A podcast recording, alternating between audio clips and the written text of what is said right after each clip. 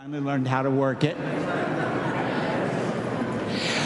Um, I have no agenda. I know there are lots of people will tell you that, and then they lay their agenda on you, but I actually don't have one. Uh, other than uh, just to make myself available, um, y- you can ask questions about, oh, I, me or the church or you know, a good recipe for carrot cake. I don't know, whatever. But um, uh, it's it's wonderful to be here. It's been a very long time since I've I've been here. Although I have. Uh, confirmed a few um, young people from here at the cathedral, uh, helping Bishop Mariann, um, because I saw my name in your book uh, this morning when I was signing for all of these kids. Uh, what a great confirmation class! They were really really fun. Um, anybody got a question? Uh, yes, ma'am. Okay, you know, uh, especially come to the microphone for a thank you.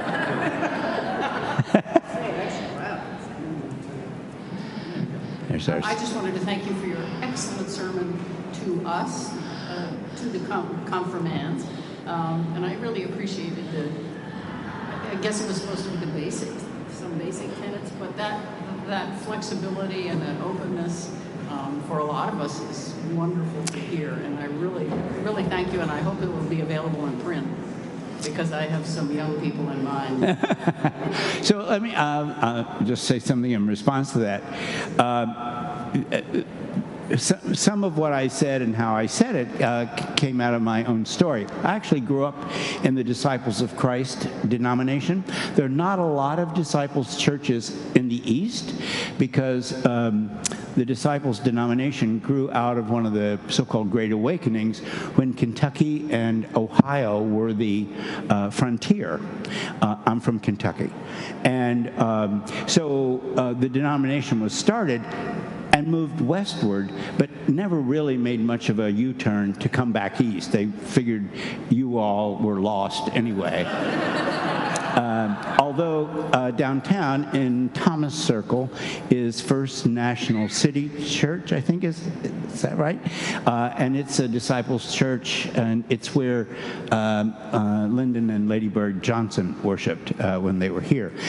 Uh, nationally, it's a it's quite a, uh, liberal and open, uh, wonderful denomination.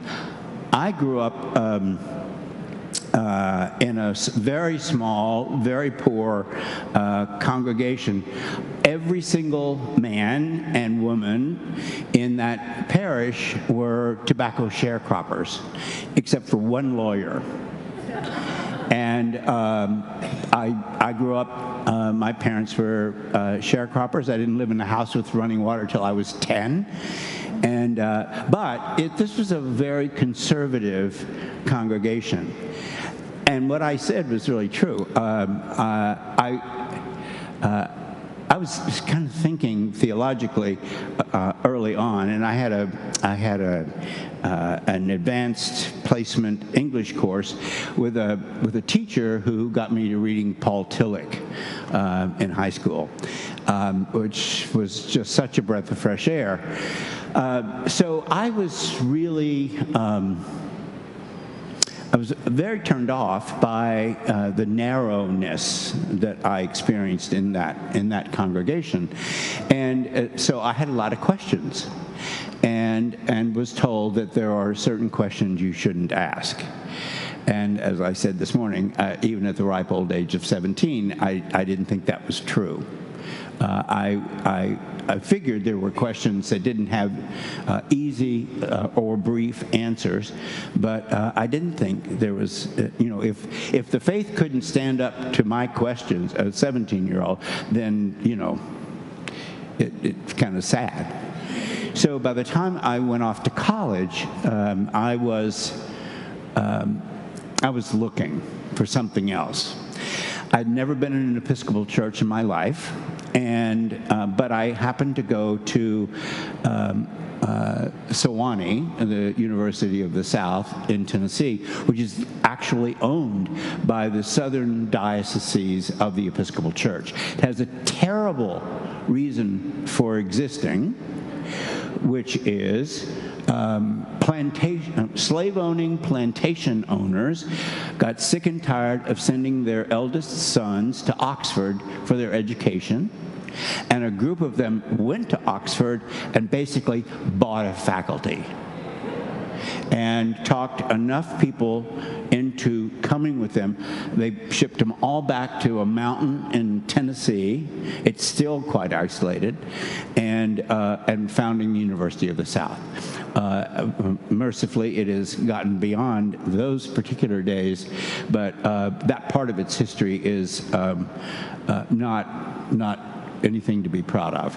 Uh, but I uh, ran into an assistant chaplain there, and uh, I was still on my rant about you know God sending all these people to hell and stuff, and um, instead of telling me there weren't that there were questions that I was not supposed to ask, instead he said to me, "Gee, those are great questions.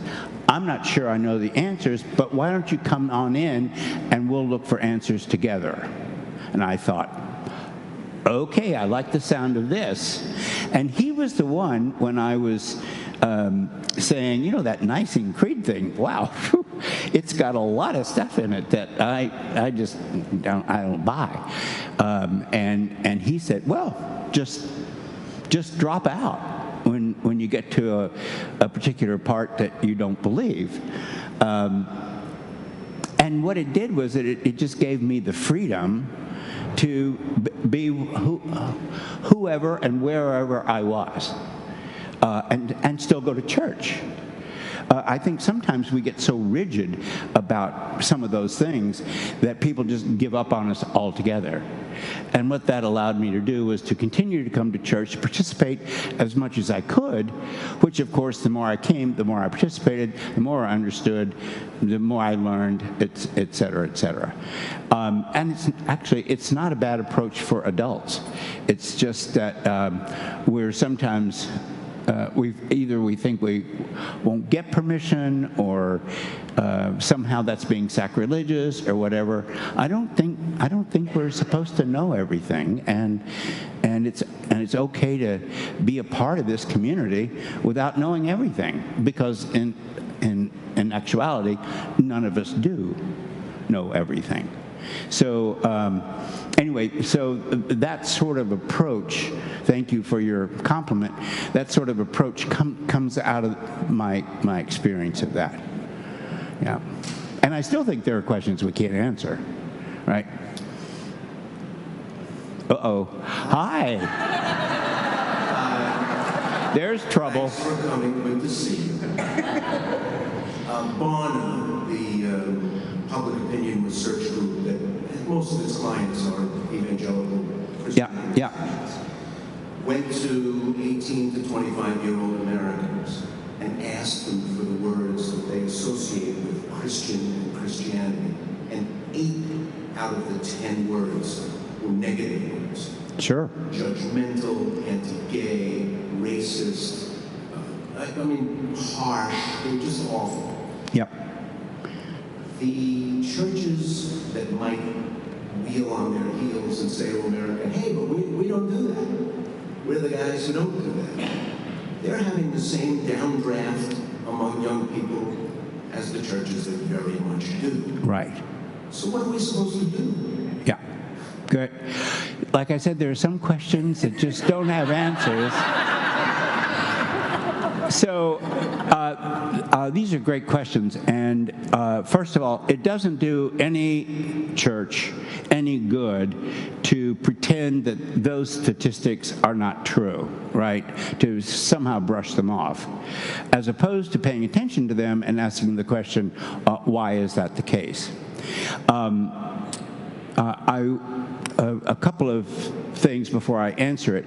Um, it was not too very long ago that those of us whose numbers were diminishing uh, were always had thrown in our faces the uh, uh, more conservative evangelical churches' uh, rapid growth.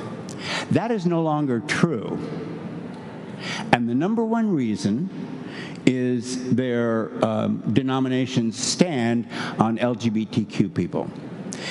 And here's, here's why that's happening, is that they know LGBTQ people. Back not too long ago, most Americans would have told you they didn't know anyone gay. Now, is there a family left that doesn't know one of their own uh, to be uh, to be LGBTQ? Uh, but they don't appreciate the things that are being said and how they're being treated because uh, they're friends with those people and consider themselves allies. So that's the number one reason uh, they give for leaving. And the, the conservative churches at the moment are literally in a panic about uh, what to do because all the kids are leaving. And what, what does the future look like uh, without kids? Um, uh, to get uh, to your question, um,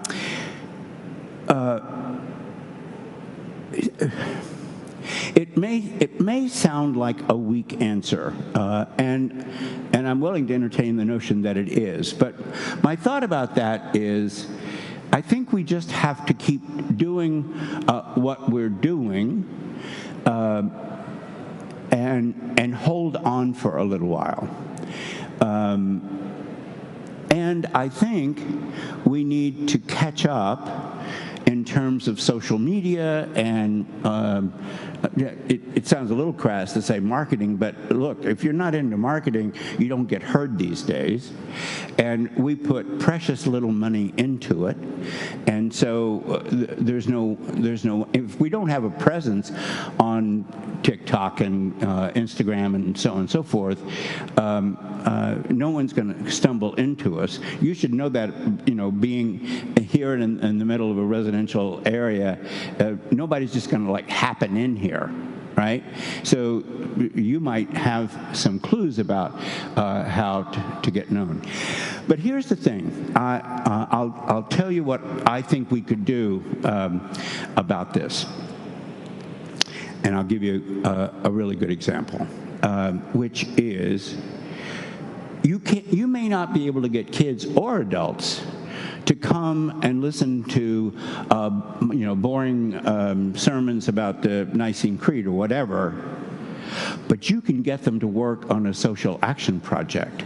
You can get them to work on behalf of some vulnerable uh, population somewhere, or uh, work at a shelter for um, transgender women of color, or I mean, just name one of those. My parish, St.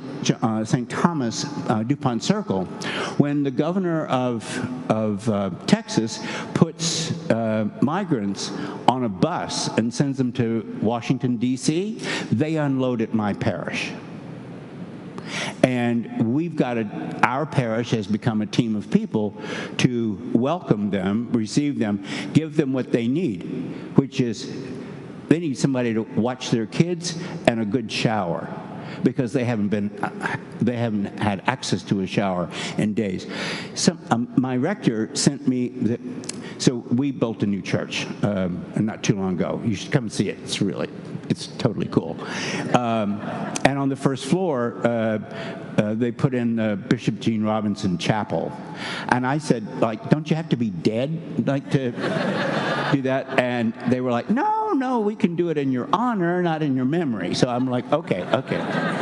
I got that. But she sent me a picture that I treasure, which is, um, it actually has chairs in it, but there were no chairs in it that day because there, there were immigrants just sleeping everywhere. I mean, it's not very big, but the whole floor was just covered. I mean, some of those people have walked from Venezuela, right?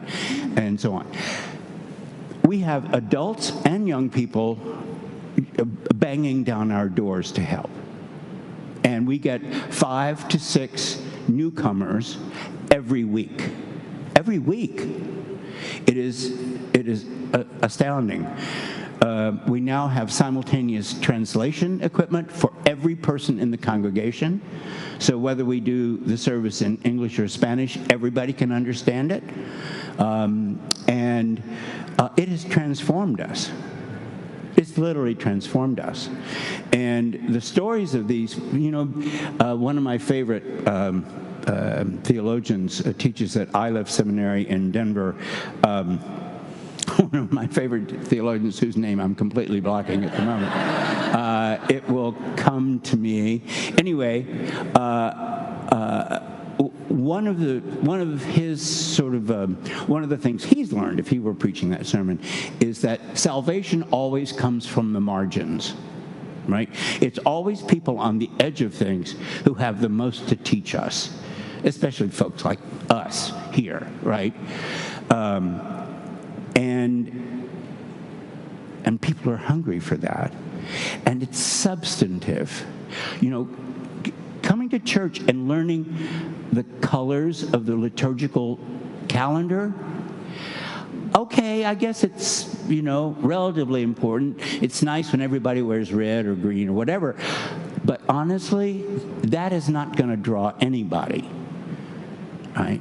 And and it's certainly uh, kids are not going to put up with it um, the, so let me just uh, say one more thing which is i think uh, the reason it's being experienced across the board uh, all kinds of churches and uh, and also synagogues and mosques and so on is that uh, I don't know the statistics on this, but surely people's trust in institutions of all kinds is at an all time low, right? Uh, to my way of thinking, and given my age, which is 76, um, I think it started with Watergate. Um, it was our first dramatic experience of uh, perhaps of uh, you know being told one thing and, and having another altogether going on um, to to be lied to uh, and the Vietnam War at the same time.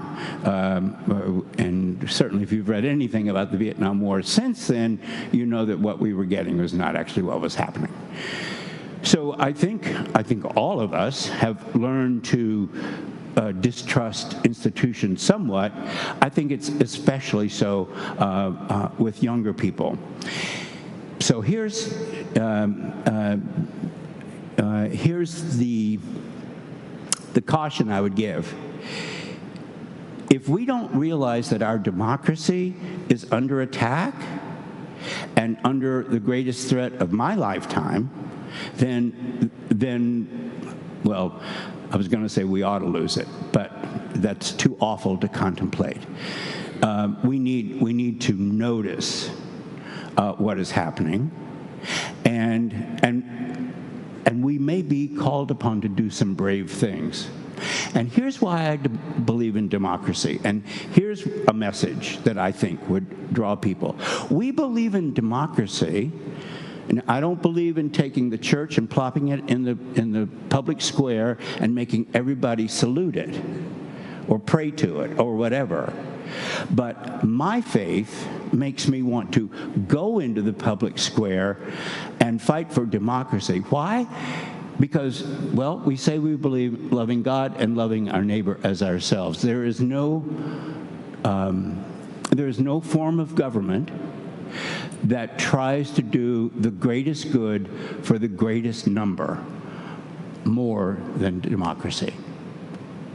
And so you and I have a religious reason to get involved in that because it actually is the form of government. It is so not perfect. I don't even have to say that, except to let you know that I'm not naive or stupid. It's not perfect, but of all of our uh, seeming choices about uh, governing, uh, that seems to uh, work for the greatest good for the greatest number. And, and therefore, I think you and I, as Episcopalians, as Christians, uh, have a, a duty to, to fight for it. And we are the people who need to stand up to the white Christian nationalism that is rampant. And it is snake oil. It does not deliver what it promises. And if, if we aren't careful, we're going to wake up in a country that we don't recognize.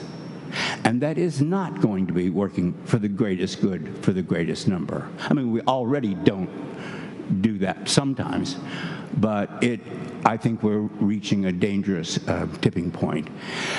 I think, I think young people, I think unchurched people, I think dechurched people, there are a lot of those who used to be a part of a faith community and for whatever reason left, but I think part of the reason is that um, uh, the places they were weren't terribly relevant to what was going on in their lives.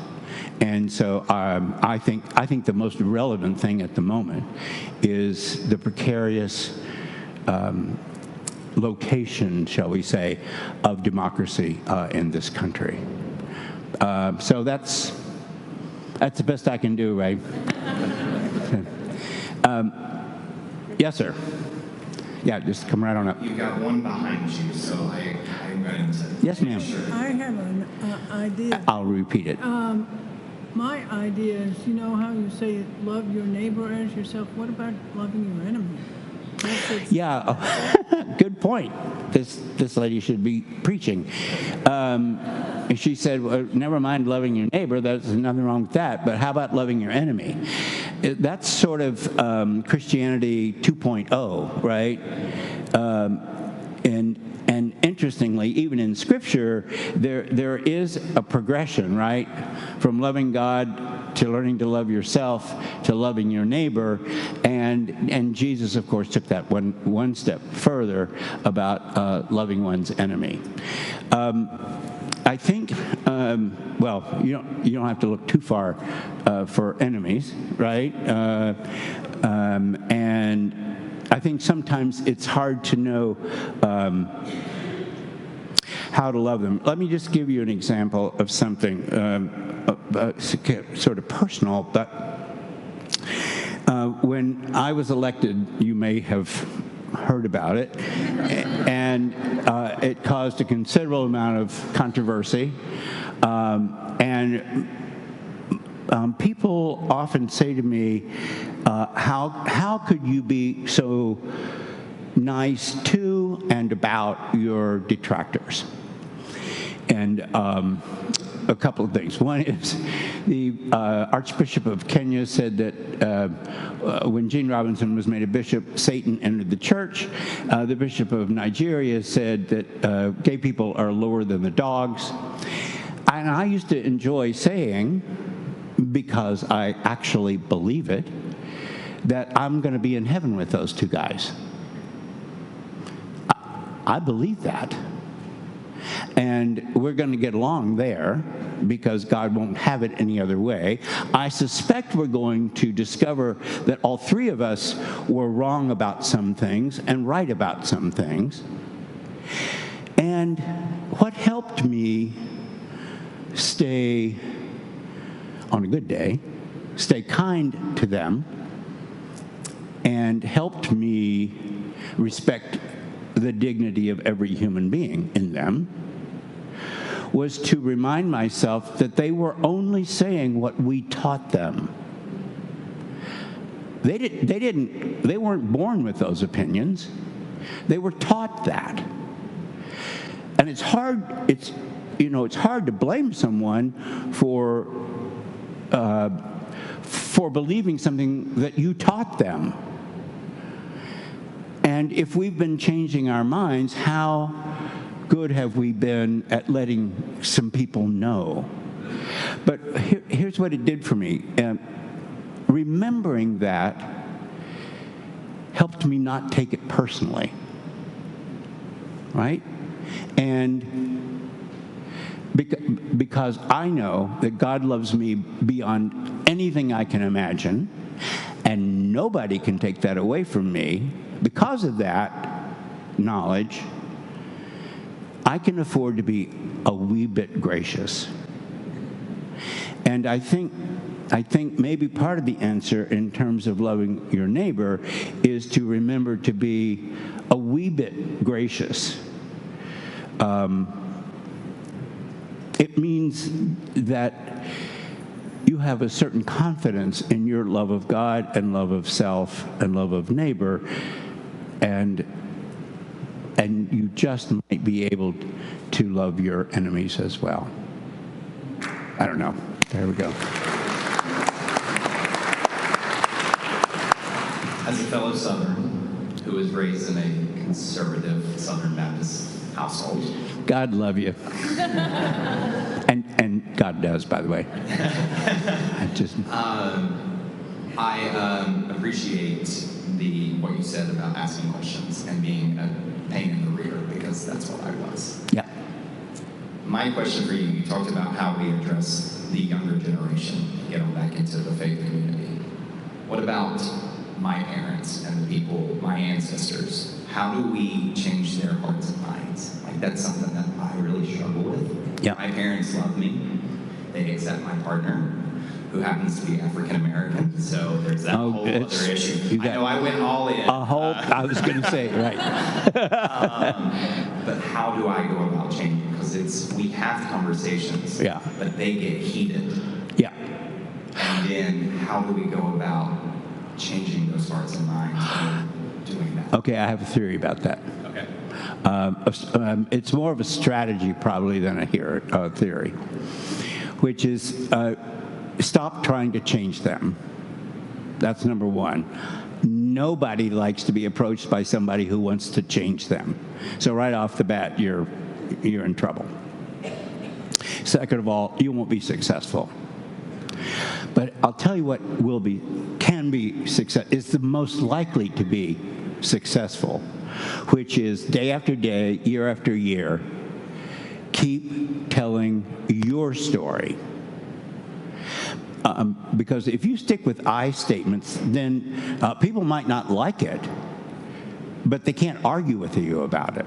They can't. They can't argue what you think and feel. Um, argue with it.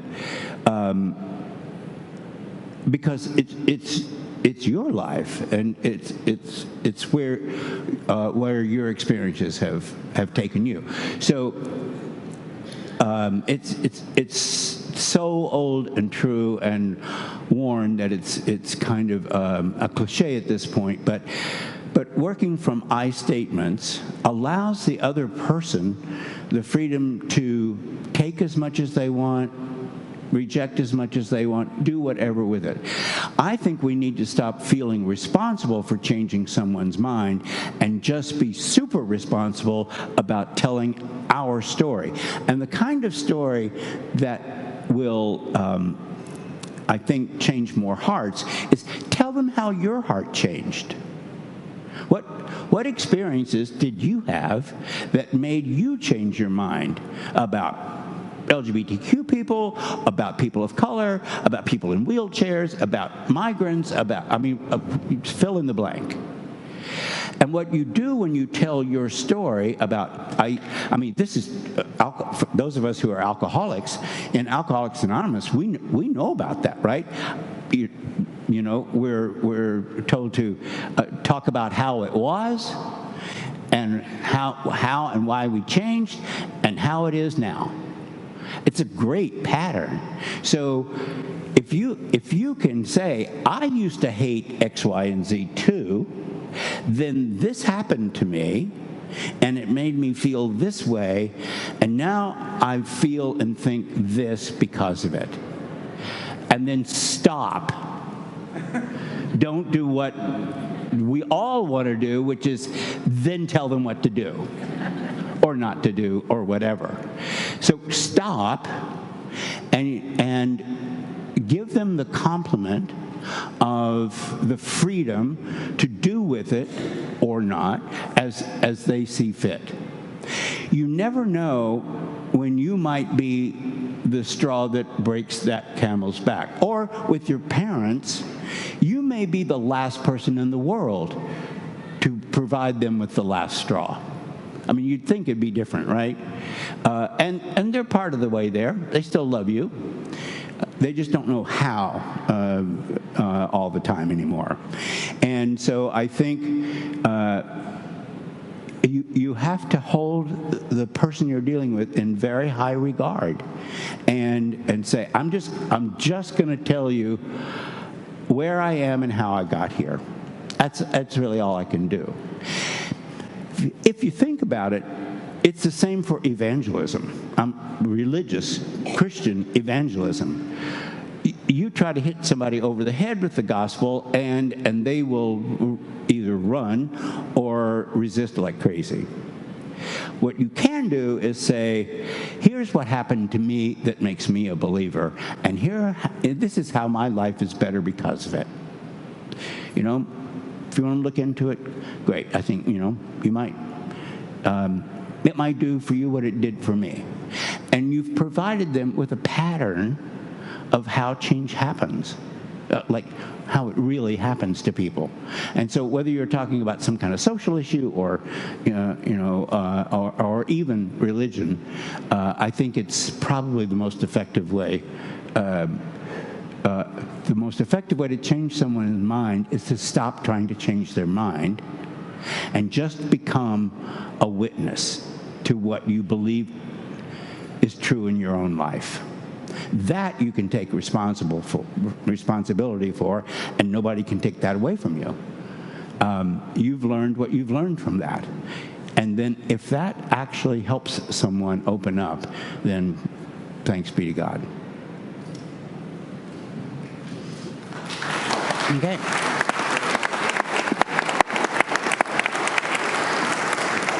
Have to have a bathroom break before we go to the next service. So I'm going to thank you all for staying and, um, uh, and for this invitation to come. And I love being here. Thank you very much.